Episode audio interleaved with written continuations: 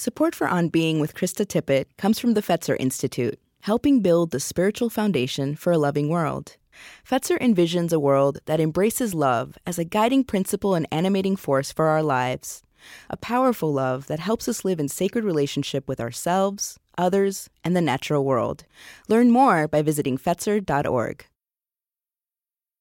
In life, in families, we shine a light on the past to live more abundantly now. Today's show is a conversational exploration of that as a public adventure. Annette Gordon Reed is the historian who introduced the world to Sally Hemings and the children she had with Thomas Jefferson, and so realigned a primary chapter of the American story with the deeper, more complicated truth. He was a multifaceted, as, as we all are. Yeah. Incredibly complicated, yeah. but somebody who existed at the forefront of his society. Studying him is a study of America in many, many ways because yeah. so many of the paradoxes, so many of the dilemmas that exist in his life are in the country. Painter Titus Kaphar created iconic images after Ferguson. He collapses timelines on canvas. It became very clear to me that if I wanted to know that history, I was going to have to seek it out on my own. I had to sort of manipulate what I had and work with what I had to create a narrative that I didn't see or hear. Is that when you started painting? When you I think people would say that's when the work got political. Yeah. I say that's when the work got personal. I'm Krista Tippett, and this is On Being at the 2017 Citizen University National Conference in Seattle. I love the title for this gathering reckoning and repair. And right now, there are questions that we are all asking. There's, you know, how did we get here? What just happened? And most importantly, how shall we live? How do we live forward? How do we live forward together?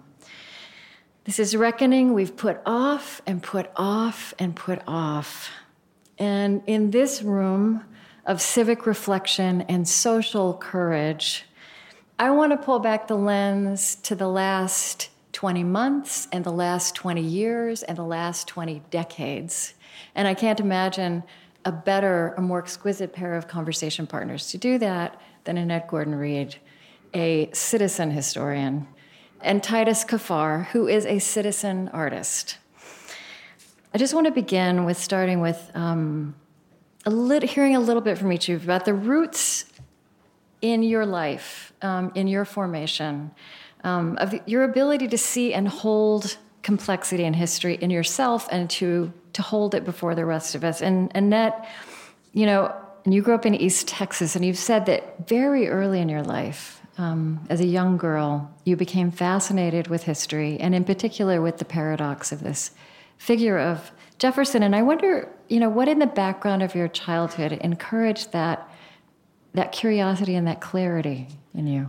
Well, I, as you said, grew up in East Texas, and I integrated the school district.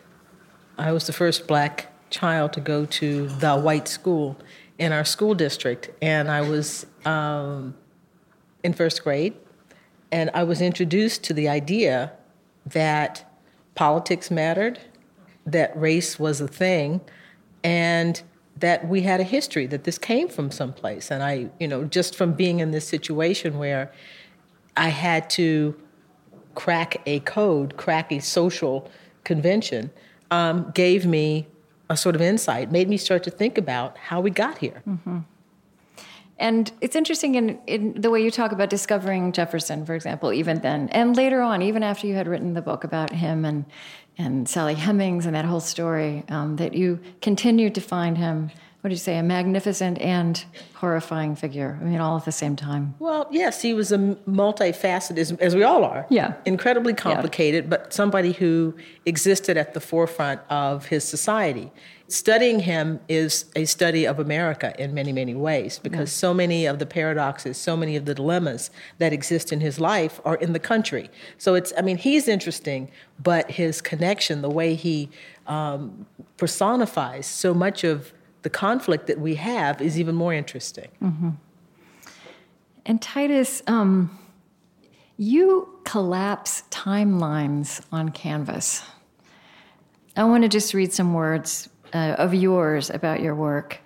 Um, I paint and I sculpt, often borrowing from the historical canon, and then alter the work in some way. I cut, crumple, shroud, shred, stitch, tar, twist, bind, erase, break, tear, and turn the paintings and sculptures I create, reconfiguring them into works that nod to hidden narratives and begin to reveal unspoken truths about the nature of history. And you grew up in Kalamazoo, Michigan, and I wonder how do you trace like what planted this fearlessness and creativity with which you attend to history on behalf of all the rest of us? Well, I started painting really late. Um, I had already sort of constructed my ideas about the world. I was about 27 when I when I made my first painting. Really? And I was taking an art history class. And in this art history class, it was one of those survey classes where you try to teach way too much in a semester. So you start with cave paintings and then with de Kooning. um, so in that class, when I when I looked at the textbook at the beginning of the semester, I looked in the book and there were about 14 or so pages on black people in painting. Now it didn't seem like much. It wasn't much in a book that was like 400 pages.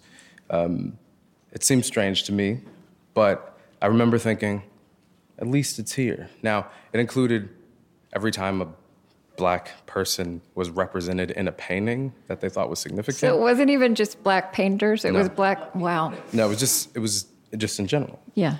And so I sat through that class, um, and I and I did well in the class and really enjoyed the professor in that class.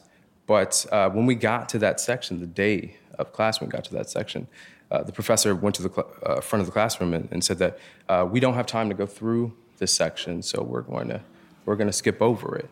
And I was the only uh, African American in the class, and I raised my hand and I said, uh, "I've been really looking forward to this."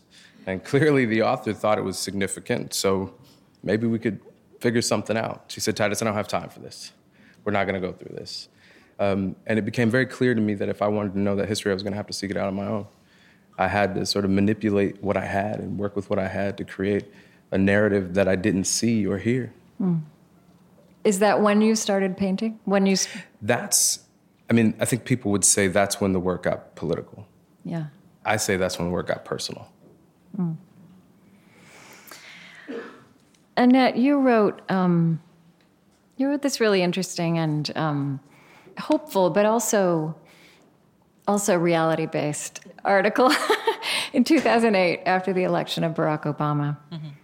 One of the things you pointed out was that um, for you, the Obama candidacy, um, as you said, was a bet that the conventional wisdom of, about what we knew of white Americans was faulty or incomplete, and that you also had that experience when you wrote this book with this revelation about our founding father.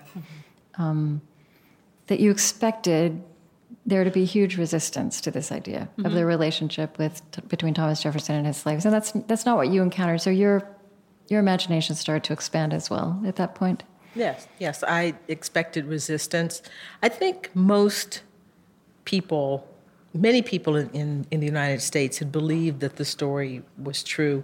The real opposition had been among historians who did not like the story because if you if you have a man and so suddenly give him a, um, a person that he's lived with for 38 years and four kids, that changes the narrative of his life, and that means you have to deal with it. Yeah. You can't just they can't just be side characters. They have to be part of the story. And so there was real resistance to that. And I went to Virginia and I'd give talks in Virginia and I'd be sort of, oh God, what is it going to be like? I'm in Richmond, I'm in Fredericksburg or whatever. And people sometimes would come up to me with their own stories. Whites would come up to me with their own stories about their families that had been hidden, things that they didn't talk about. Um, so Southerners knew this. Right, because as you say, his this was an American life. This is an American life, Yeah. and that kind of thing happened in the South. Yeah. And it's pretty clear that it did, and most Southerners understood it. But it's the kind of thing that you know, but you don't talk about. Families have secrets, mm-hmm. communities have secrets, and they whisper it, but they don't talk about it, even though it's apparent in the faces of African American people who are all different colors, different hair textures, and so forth. It's always been there, yeah. but it's always some phantom, you know, traveling salesman or phantom person who came to visit one time. It was never anybody that anyone cared about. It had to be somebody who was off and you wouldn't have to write about. And so the reckoning was actually saying slavery was not just about making people work um, for no money. Slavery created a mingled bloodline between African Americans and whites, and acknowledged and unacknowledged. But that's that shows the complexity of the tragedy in all aspects of the institution.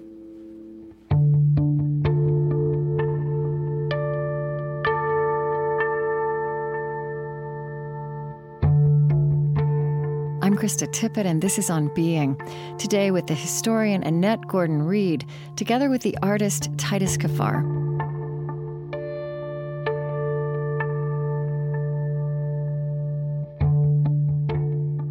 I mean, you also wrote in that same article, and I, I feel like this is something that people on all sides of the political spectrum were able to celebrate and acknowledge that that, that election of a black president mm-hmm. was just this magnificent moment. Mm-hmm. It was a stunning moment. Mm-hmm. And it said something. Yes. Um, and then, but you also said racism is no easy foe. Mm-hmm. You know, I've wondered if um, what the election of Barack Obama did, if it was not inevitable that at, at one and the same time this remarkable thing would have happen given our history. Mm-hmm that also it would surface all the unfinished business mm-hmm. in our midst for us to really meet that, to be worthy of that. Mm-hmm. And, you know, Titus, you, um, well, your work has covered so many subjects over the last years, but many people know the painting that you did after Ferguson. And of course, also in these years, this phenomenon of violence towards black men and women, especially, you know, and, and Michael Brown. And I mean, you know, we now have this list. But it, it is a similar phenomenon to what you described. And I mean, this, this had been happening in our midst all along, even as we patted ourselves on the back through Democratic presidencies and Republican presidencies, with white presidents and with a black president. Um, and it's kind of the iPhone that, as much as anything else, brought it to our attention. Um, but it's also something you'd lived with, and you've and Annette, you've lived with, yeah. right? And we weren't naming it. No, I mean it. In the black community, it's not everyone. Every, that was not a shock. That was not a surprise. Yeah, everybody knew that. I mean, um, I've been stopped at gunpoint by police officers when Bush was president. I was stopped at gunpoint when Obama was president. Um, you know, going back to personal versus political, I when Time asked me to make that painting, I wasn't making, I was already working on a painting because I had just had an experience with my brother in New York. I was adopted when I was 15, um, but I still am very, very much in contact with my family. And uh, my mother had sent my brother to stay with me for a little bit because he was getting into trouble um, back in Michigan. And uh, I was supposed to do my elderly brother duty and talk to him about how he was getting in trouble and how we needed to stay out of trouble. Um, it's not a good time to be dealing with police. Uh, it's it's prison now, you know. It's not juvenile hall. Um, and uh, my brother and I didn't have a whole lot in common at first. Started talking day one. I it was very clear to me that he was deeply interested in shoes and women, and that was that was it. And the, the extent of our conversation was very limited as a result of that. Um, day two. Um, less women, more shoes. um, and day three, something happened. Um, the conversation opened up a little bit. And uh, we started talking about things, and he started opening up a little bit. And he finally said to me, he said, Hey, why don't we go see some of your artwork in New York? And I was shocked. He's never really talked about wanting to see my work or anything like that. I said, No problem. Took him to New York, and I expected that we were going to be looking at galleries for about 10 or 15 minutes, and then we would move on um, and go get shoes. I thought that's, I thought that's what was going to happen. Um, But we ended up going in and out of galleries for two hours. And he was just so excited about the artwork, stuff that, that was really conceptual and stuff that I thought, this is too heavy for him. He's not going to like it. But he was deeply engaged by it. And so as we left those galleries after this two hours of walking. And so what year is this? Is this just a couple years ago, right? It was just a couple of years ago. Yeah, yeah. Um, after we left the galleries, um, I said, this is my opportunity to talk to him. So we're walking um, down uh, 10th Avenue between 26th and 27th Street in New York. And I'm saying to him, listen, mom is very concerned about all the things that you're getting yourself involved in. And literally, as I'm having that conversation, an undercover police car speeds up to us. D- police officers jump out of the car with hands on their guns and tell us to get against the wall and start demanding my ID and all this other stuff.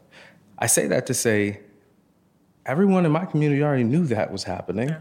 I wasn't making that painting because I was trying to make some point. The only way that I've found that works for me to really work through these issues is to get into the studio. Yeah, yeah. I mean, I grew up in a, in my hometown. It was very much known. There were many um, instances of, of people, you know, police officers harassing individuals. One teenage boy was arrested and went into the precinct and was killed. Um, you know, allegedly attacked someone and he was shot, and nobody, you know, ever figured out what was going on with that. I mean, I've um, it's not as it's different. I, even though I think African American women still have problems, certainly Sandra Bland, those stories uh, everybody knows. I was on a uh, part of our book tour with my co-author, and we were driving along one evening, and we were stopped, and um, it was not not anything you know serious that was was done, other than the officer asking me for my identification. I wasn't driving he was driving. And I was just thinking about the fact that I felt so different because he's a white man. I mean, first place, they asked for my ID. I doubt if I had been his wife, a white woman, that he would have, they would have asked for my ID. I wasn't driving, but and I teach criminal procedure. This is the thing that I teach my students, and, I, and I, it was wonderful. I got to go back the next day and "Guess what happened to me?" You know, I, I, got stopped. Oh, actually, my my co-author got stopped. I stopped with him, and you know, the notion that I would feel if this if I had been with my husband, who was a black man, I would have been much more frightened. Right. Um, because I wouldn't have known what would have happened. I knew they weren't going to bother him. I mean, mm-hmm. he's there in his glasses and pullover sweater and a, and a tie. and if you went to him and said, "Who is that?" and they'd say, "That's a professor." I mean, it was obvious what he was. Not a drug dealer, but you know, why were they asking me for my ID? Other than that, we were a racially incongruous couple and, you know, and true a form, you know, I said, well, all right, this nighttime, you don't know what's going to happen. And, but Just this is the 21st the century. You don't right? know what you don't know what's yeah. going to happen. So I, you know, I didn't have to give him my ID, but I did because I didn't want to cause any problems. But that's that's the only time I've ever been stopped. But you just think about um, the range of of how race implicates, you know, intrudes on every single thing that that mm-hmm. happens. The thing that I don't think that we think enough about, I mean, because the stop obviously is disheartening, is demoralizing. We all get that. What I don't know that people understand is that when that's happening, you feel less like a citizen. Mm-hmm. You feel like this country is not yours and that your rights are subject to somebody else's whims. That's the part that I think that we need to understand here today that when when you make these sort of arbitrary stops, you are pulling folks outside of the conversation of our political structure more and more, and ultimately they go, they go I don't want to be a part of your thing because it clearly has nothing to do with me. That's not what we want to do. That's not what we want to do. And if that was the only bad thing that came out of that. That would be enough for us to just stop that practice. Yeah, yeah, exactly. I mean, it's no one was killed that evening, but as I said, it made me think about my relationship um, as, as a woman married to a black man, feeling different. You know, who knows what would have happened? And I have a son who, you know, I've raised in New York, and I have those feelings too. Yeah. Uh, what what happens? How, you know, what happens when people talk to you like like you're an, a dog and you're talking to a young person, and you know that it's it's provoking, um, but you don't feel like a citizen, and that's you know what we've been grappling with since Jefferson's time. The our African American people part of the people? Right. Uh, are, are we actually citizens here? Malcolm X said, you know, well, if you're a citizen, why do you have to fight for your rights? I mean, a citizen either has rights or not. Why are you fighting for them? And we're always in that position. And you know, I'm curious about about how you as a historian think about how you know how the narrative starts to shift, right? The ni- narratives we prioritize mm-hmm. and how that changes. And one of the things you've you've talked about with the research you did with Jefferson and Hemings families is that you know, as you said, this happened in the South. Mm-hmm. Everybody knew it. Everybody was part of it, but that was oral history, mm-hmm. and that wasn't the same as history. Mm-hmm. It feels to me like this, you know, as terrible and shocking it is, and that it continues to go on, this specter of violence, and just what you're describing people not feeling like citizens. Uh, we're also, I think, seeing this and naming this, not perfectly, not completely, but in a new way. Mm-hmm, mm-hmm. But it, it depends. We'll have to see what comes of it because we yeah. still haven't had, in the killings, in the shootings, indictments. I mean, people right. see it. Right. And we're shocked by it. And it's to a point where now it's almost, you know, you know, people are there's sort of a backlash. I don't want to see anybody else get killed. I don't want to see this anymore. It's very hard to um, indict a police officer. Yeah. I mean, we understand that people are doing a job that lots of people don't want to do, and can be a dangerous job. And part of the way that people get paid to do that is to give them discretion and, and judges and uh, law enforcement is given great amount of discretion. But there's so many instances you sort of wonder when people will actually we're naming it and we're seeing it. What is the next step mm-hmm. to trying mm-hmm. to figure out how to deal with this problem, uh, how to to reconcile or reckon, however we want to put it. Um, yeah, reckon and repair. Re- reckon yeah. and repair yeah. uh, relations among. We have to. Ha- we do have police officers. We need police officers, but we also need to have some sense that African American people, a reality that African American people are in fact citizens. Yeah. Titus, you named something that I think is really important, um, and you talked about it in the context of your painting after Ferguson, which uh, was that called "Yet Another Fight for Remembrance"? Has that? Um, but the fight to remember when an issue disappears from the media, and that when something disappears from the media, that's that's sh- we should not all take that as permission to forget and you you bring that into your into your painting. Um, I would just talk a little bit about that, how you inhabit this dynamic. My father has been in and out of prison for much of my life. My cousins are still incarcerated. One of my cousins died in prison. Um, the community I come from, this is not, I don't have to try to remember not to forget. Like it's just family. Um, when I wrote that, I was writing that for for those for whom there is that possibility, because that's not where you're from. Mm-hmm. It may not be your world, but in this moment, there's been this compassion that I've seen from folks that I didn't necessarily see it from before and I'm saying, please, let's not let that go away. We need to keep that in, in the discourse. So it wasn't, it's not something that I feel like I need to work at, but I hope that as a whole, as a, as a country, is something that we, we hold on to. There's a lot of issues that we have to deal with right now. I mean, as we were going through the, um, the consortium this afternoon, just remembering all of the oppressed groups that are struggling with different things. It feels sometimes it feels overwhelming, but I think it's necessary to remind ourselves um, until we take that all on and stop like dividing them and segregating them and and you know this is the American Indian problem over here, and this is the African American problem over here, right. and this is you know this is the immigration problem over here. Mm-hmm. Um, they're all definitely separate issues, but what was really amazing about today was everyone coming together and saying, okay, I can help with this. I can help with this. My organization does a completely different thing, but we can help in this way. Um, I think that's when things really begin to change. It's amazing time. I mean, Du Bois said that the problem of the 20th century would be the color line, but we're still there. Mm-hmm. And we're in the 21st century now. It's at a global scale. Yeah, stuff is. Ha- this is not just the ferment that we're talking about now. Is not just here. Yeah. It's all over the world, and so problems of work, problems of inequality, um, the shifting alliances and so forth. It's a it's a frightening time, but it's also a time that you know if we choose to be, it could be a hopeful time.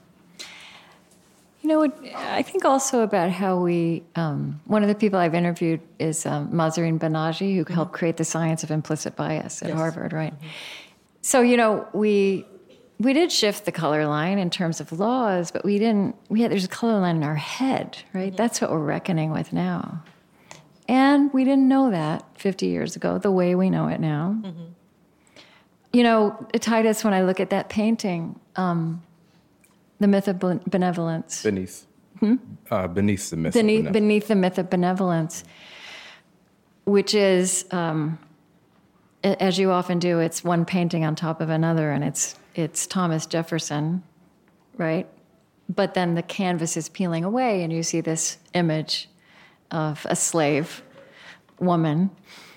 And it's an intimate image. And in some ways, you could almost say that's a picture of implicit bias, right? The, the contrast, you know, that we carry around who we are, who we present to the world, and who we believe ourselves to be and are in some way.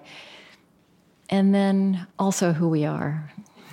This painting was made after a conversation with, um, and this is a couple of years ago. We were, we were sitting down and we were having a conversation, and she's a um, a school teacher. She was a school teacher for years, for like 30 years, and um, she taught history, AP history, and I love talking about history. And as we were sitting there talking about history, we sort of moved on to Jefferson, and I said, "Fascinating individual, fascinating individual," and she said she said, Well, what do you mean? I said, Well, you know, the issues of slavery, but at the same time, this brilliant mind. Wow, just complex. And she said to me, Well, there was slavery, but he was a benevolent slave owner. And, and, and I said, I, I, I, I don't know what you mean by that. And, uh, and she, didn't, she didn't respond to me. And, and so I, I sort of followed up and I said, I've never want, ever heard anyone called a benevolent rapist. I've never, I've never heard that before. I've never heard anyone called a benevolent kidnapper. Um, I don't know what you mean. Could you please just clarify it for me? She sat in silence for at least two or three minutes, and then that was the end of the conversation. And so I got up and I left. I went to the studio and had to do something, and this is what, what came out.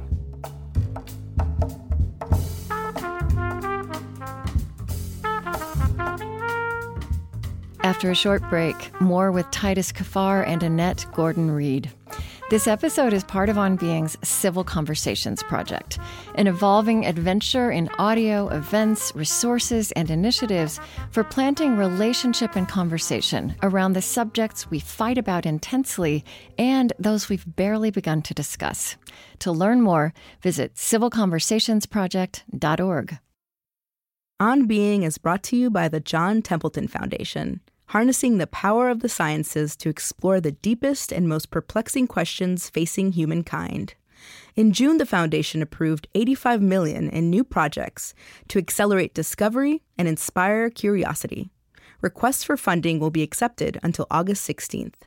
Learn more at templeton.org.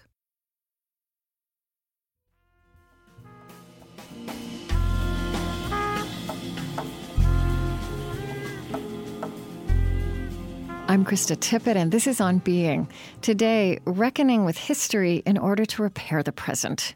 I'm with historian Annette Gordon Reed and painter Titus Kaphar in a live event at the 2017 Citizen University National Conference in Seattle. Titus, you also tell a story about um, reading about George Washington and discovering the, the agony that he felt mm.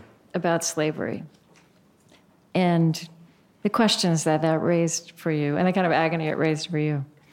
Yeah, I mean, I, I was saying this before. We were talking before, and I was just saying I I struggled academically in school. I was that kid that got kicked out all the time. I got kicked out of kindergarten, literally. I, I my GPA in high school was 0.65, um, and and I was that kid. I was that kid, and when something clicked in my mind, I, I, I, literally felt it. Something clicked in my mind, and I was able to see the world differently. Um, I was able to engage text differently. Um, I felt obligated to start reading all the histories that I had ignored when I was supposed to be uh, paying attention in school. And so when I started making the work that I was making, I felt obligated to, to read more about, you know, American history. And I started at the beginning with George Washington. And I had all of these preconceived notions. Some of them were right, but some of them were wrong. What I did not expect from the reading that I had done was how much writing, in how much writing, he had made it clear that this was a huge problem and that he thought that this was going to devastate the country, and yet he felt like he could do nothing about it. That was the thing that was kind of surprising to me as I read through some different journal entries and things like that. Mm-hmm. It was clear that he knew that this was wrong clear. He knew it's wrong. Because there, there's this thing that we do where we try to say, well, it was a different time, and you can't really judge them based on like our morals of today. You can say that if you want to. Um, it was clear that they knew that there was a problem with what was happening. There was a lot of equivocation that had to go on. There was a lot of decisions that had to be, there were a lot of excuses, but that shocked me. Yeah. Well, and that was Jefferson too um, talking about some of the most eloquent statements against slavery. Yeah. But not being interested. Actually, Jefferson was interested in something else. I mean, Jefferson was interested in the United States. I mean, he helped start a country, and that is what he focused on. I mean, we under we sort of know that it actually was going to work to a point, um, and he didn't think at the time it wasn't clear that it was going to. Right. and so he focused all of his attention on that. We look back and we're interested in rightly i think in race and slavery but that was not his preoccupation. I mean he mm-hmm. knew slavery was wrong and he said that but what he basically was obsessed about uh, was the united states of america. But i think that that you know the question of well, what? So, George, if you had done something, right? Mm-hmm, mm-hmm. I think George or, Washington. I mean, people castigate Jefferson, but the person who had who had the most moral capital, mm-hmm. Mm-hmm. the person who mm-hmm. could have. There were always people who hated Jefferson, so mm-hmm. he was not a universally beloved figure. Mm-hmm. Washington, for the most part, was. If he had said something, I think he would have, he could have had the most influence if he'd spoken out. And in fact, um, one of Jefferson's secretaries, who after when Washington died, and Washington did free his slaves, uh, they were supposed to be freed upon Martha's death. Uh, and this person was somewhat critical of him. He said, you know, if he had done something when he was alive, that's the time uh, to have done something. I mean, glad that he freed the slaves, but those in, the enslaved people, but um, who were at Mount Vernon. But a president, a person with that moral capital, if he had spoken out, would have made, I think, a huge difference. Although, you know, I don't know that it would have made the Virginians, you know, give up their slaves right away. But I think it could have Think it would have made a difference. So, nobody in this room um, has the social capital that George Washington had then, no. and and it's and I don't I don't actually think any individual ever again will be able no, to have won't. right. We we don't have these kinds of generally universally respected places where everybody is looking and seeing yeah. authority. Um, uh, but an implication of that uh, you know, actually, this is, you know, this could be the dream of democracy, right? That it, it it's back to, to each of us in our lives. And I, I wonder what each of you would want each of us to ask uh, of ourselves.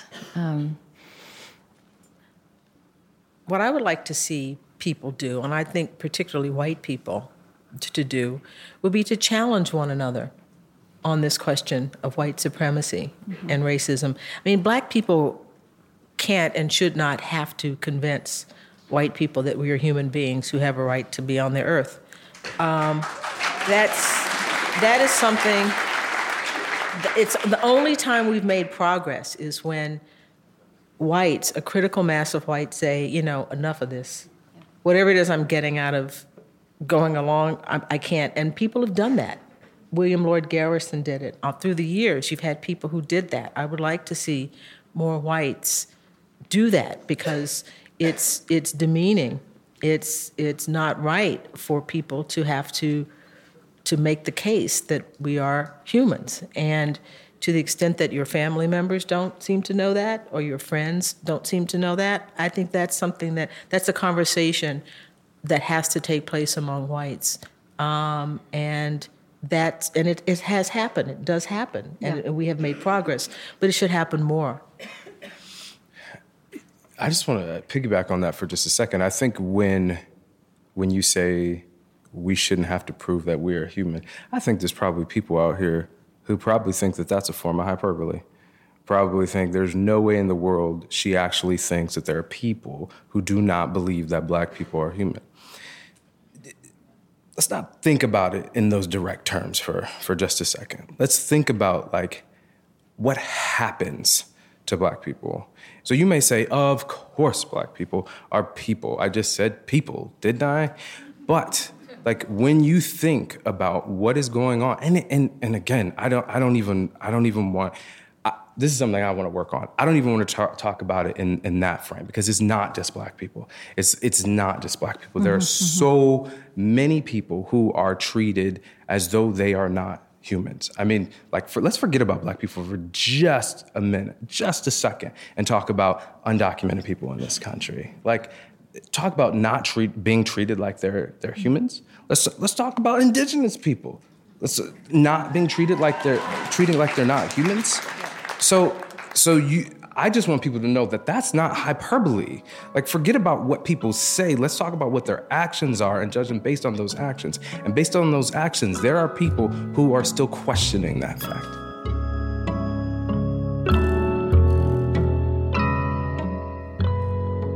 I'm Krista Tippett, and this is On Being. Today with painter Titus Kaphar, together with historian Annette Gordon Reed.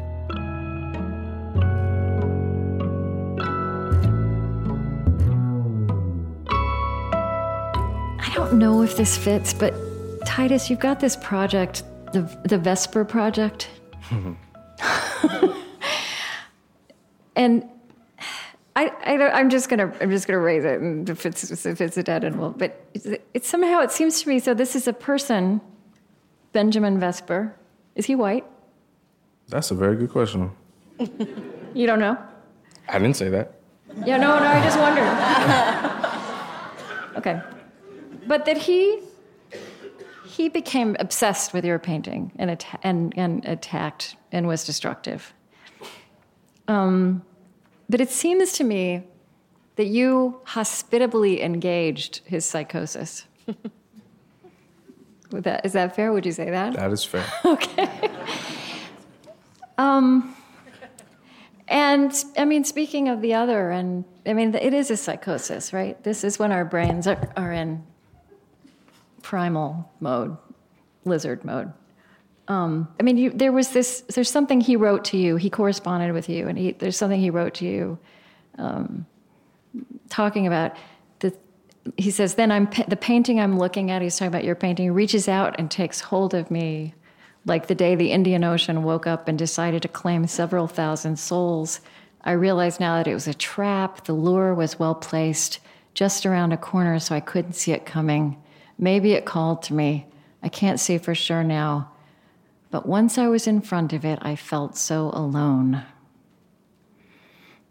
Somehow I feel like that, just this exchange, and then also what you did with it, is a bit of a model. And it's very messy. The whole thing is messy. My work has always been about narrative, about stories and conversations with people. And I I really feel obligated.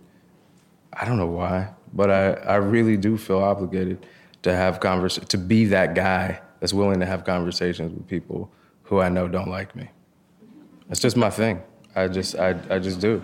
Um, and it's hard sometimes. It's really painful sometimes. It's been more, usually it's hard. Like recently, it's been painful. It's been really painful. Surprised at the things I've been hearing. But um, I feel like if I can figure that out a little bit, I was talking, saying this a little bit earlier. If I can figure that out, if I can sit with an individual who, who feels very differently about the world than I feel, mm-hmm. and I can get to some place, get any place, that I will have touched on a piece of the solution that we're all looking for in the country. And so that's that's sort of like my motivation for putting myself through this this crucible over and over and over again. Mm-hmm. Um, and it's this, it's the same with that. I have a friend who is always exasperated with me when I answer emails from people like that because I have the same kind of urge to do that yeah. to actually and and not all the time but sometimes we actually do get to a point where the person will begin to back down yeah and will begin to open up and even though that's just one individual it's I see that as something of a victory in a way, mm-hmm. uh, rather than just totally turning off and not. I mean, some people are so nasty. I don't. I don't do that. But um, if you ha- if I have any sense that the person is questioning, because a lot of it, a lot of times people write to you or they're like that and they're kind of lost. I mean, and, and they're they're disturbed by something, and they they present themselves as being very very clear and you know right. set, but they're really not they're really questing in a way, and, and a conversation that you can have with them. Um, you may not come to a total agreement, but they're in a different place, and that's kind of why I wanted to write because I wanted to be able to reach people mm-hmm. and those reach those kinds of people as well, not just the people who are saying, "Oh, you're great, you're great, everything you're doing is wonderful," um, but people who are questing in that way. Mm-hmm. Yeah. Where do people who mean well go wrong? Let me count the ways. I mean, what? what? I, look, we all mean well. There's there's there's a lot of ways to go wrong, attempting to mean well, but it's better to go wrong attempting to mean well than go wrong not attempting at all. Mm-hmm. So, like, I have compassion for that, right? Like, um, it happens all the time. People ask these questions, you're like, wow, okay, all right. Um, let's sit down. We'll have this conversation. Um, I was sitting down, for example, with someone who, who believes very differently uh, from me about welfare, and we were talking about welfare, and um, and they were just railing on welfare and how no one in this country should have welfare, and it's a waste of money, and this and this and that. And I said, yeah, my mother was 15 when I was born. If we didn't have welfare, I, I wouldn't be sitting here talking to you. And I realized in that moment I was the only person, the only person that this individual had ever had a conversation yeah. with who was actually on the other end of their critique. And they, they, they actually stopped and said, I, I, Really, you? and I said, Yeah, yeah. So I have a lot of compassion for going wrong, um, but let's just try. You you know you you got too many. Your list is too long. Oh, what do people go? Well, um, people go wrong. I think in not well in, in my area, um, and not. I think well very often seeing people like Jefferson as um, a god. In a way, um, somebody who was not, who was superhuman um, on both sides. I'm not just talking about people people who revile a Jefferson or people who love Jefferson are not dealing with a, with a human being, right. dealing with an abstraction, and don't see uh, the foibles and the frailties of a person who was was human. And so I think people go wrong uh, on both ends um, by not recognizing the humanity. As a historian, history is not just about you know writing about people that you like. Mm. uh, it's about people who were important, who did important things, and to try to illuminate their lives in a way that makes that plain to, to readers. You know, why is this person important? I mean, you know, all the different roles he played um, during this time period, and to see the strengths, but also to see the vulnerabilities. as an African American person, people say, well, how can you write about this this figure with any degree of sympathy or whatever? Yeah. But first place, there's the fact that he, he, lived a very, very long time ago. So there's there's distance, um, but it's not, as I said, about your personal feelings about it. It's about the importance. This is someone who uh, was at the center of American life, who who you know crafted words that are we consider to be our creed, American creed, right, and right, whether right. you know he was whether he failed or not that is something that was put there that every group of people who tries to make a place for themselves in the United States in American life that they use it. And flaws and all that is important. So I think not seeing the humanity not um, making the person larger than life ex superhuman or evil incarnate is not the way to go. Yeah in general, I think. Mm-hmm. um, so, Annette, here's something you wrote.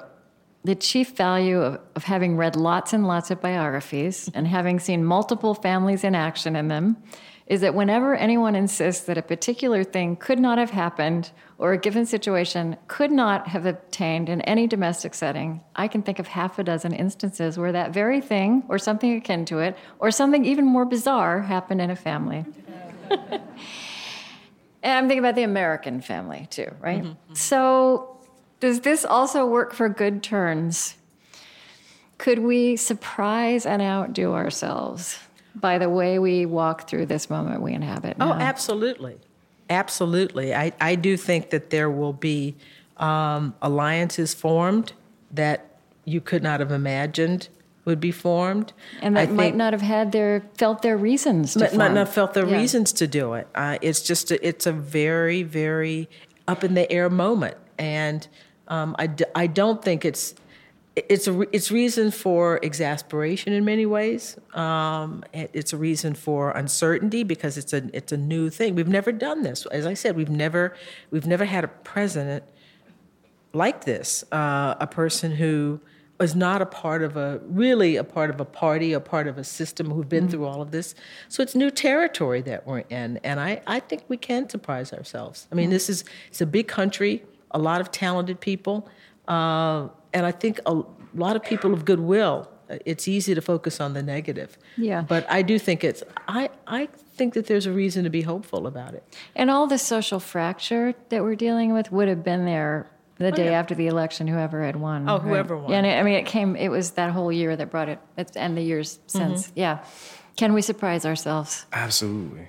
So, um, I went to this this uh, creative capital event, and at the event, I gave a talk.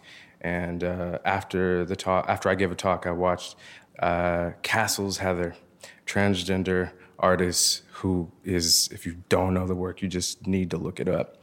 Cassils came and sat with me at the table and we started talking. And I was talking about um, issues of incarceration. And Cassils was talking about the number of transgender women who were killed at the beginning of that year. Mm. And and we were just like going back and forth and going back and forth about stuff. And we decided, you know we need to work together. We need to we need to make a project together and figure out this. This is what I'm gonna do. I want you, I want you to teach me through your content and I'm going to teach you through my content. And then we're going to produce an exhibition together. And Cassils is my dear, dear friend now. And it has completely opened my eyes again to this thing I was saying before about not dividing us up in this way, but sort of bringing us together and say, let's, let's, let's solve the whole problem. Let's try to solve the whole thing at once, see what we can do. Yeah. This is another way that we are very strange as creatures, isn't it? That a mm-hmm. crisis also becomes this moment of it opens possibility, generative possibilities that weren't there before as well. Mm-hmm. Absolutely. Well, Annette Gordon Reed, Titus Kaphar, thank you so much. And thank you for what you do in the world.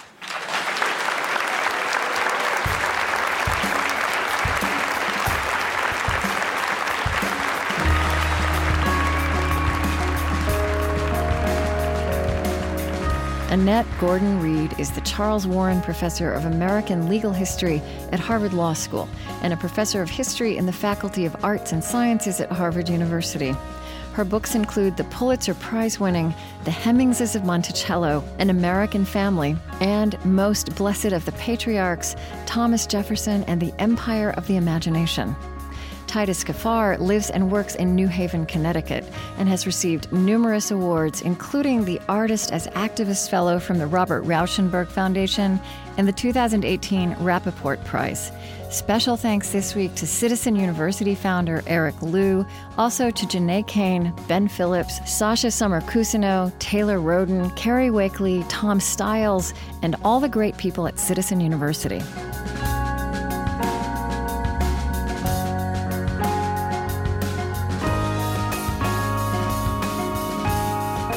On Being Project is Chris Heagle, Lily Percy, Maia Tarrell, Marie Sambilay, Aaron Farrell, Loren Dordal, Tony Liu, Bethany Iverson, Erin Colasacco, Kristin Lin, Profit Idowu, Eddie Gonzalez, Lillian Vo, Lucas Johnson, Damon Lee, Suzette Burley, Katie Gordon, Zach Rose, and Serri Graslie. The On Being Project is located on Dakota land. Our lovely theme music is provided and composed by Zoe Keating. And the last voice that you hear singing at the end of our show is Cameron Kinghorn. On Being is an independent production of the On Being Project. It's distributed to public radio stations by PRX. I created this show at American Public Media. Our funding partners include the George Family Foundation in support of the Civil Conversations Project the Fetzer Institute, helping to build the spiritual foundation for a loving world. Find them at Fetzer.org. Kalliopeia Foundation, working to create a future where universal spiritual values form the foundation of how we care for our common home. Humanity United, advancing human dignity at home and around the world. Find out more at humanityunited.org, part of the Omidyar Group the Osprey Foundation, a catalyst for empowered, healthy, and fulfilled lives, and the Lilly Endowment, an Indianapolis based private family foundation dedicated to its founders' interests in religion, community development, and education. On Being is produced by On Being Studios in Minneapolis, Minnesota.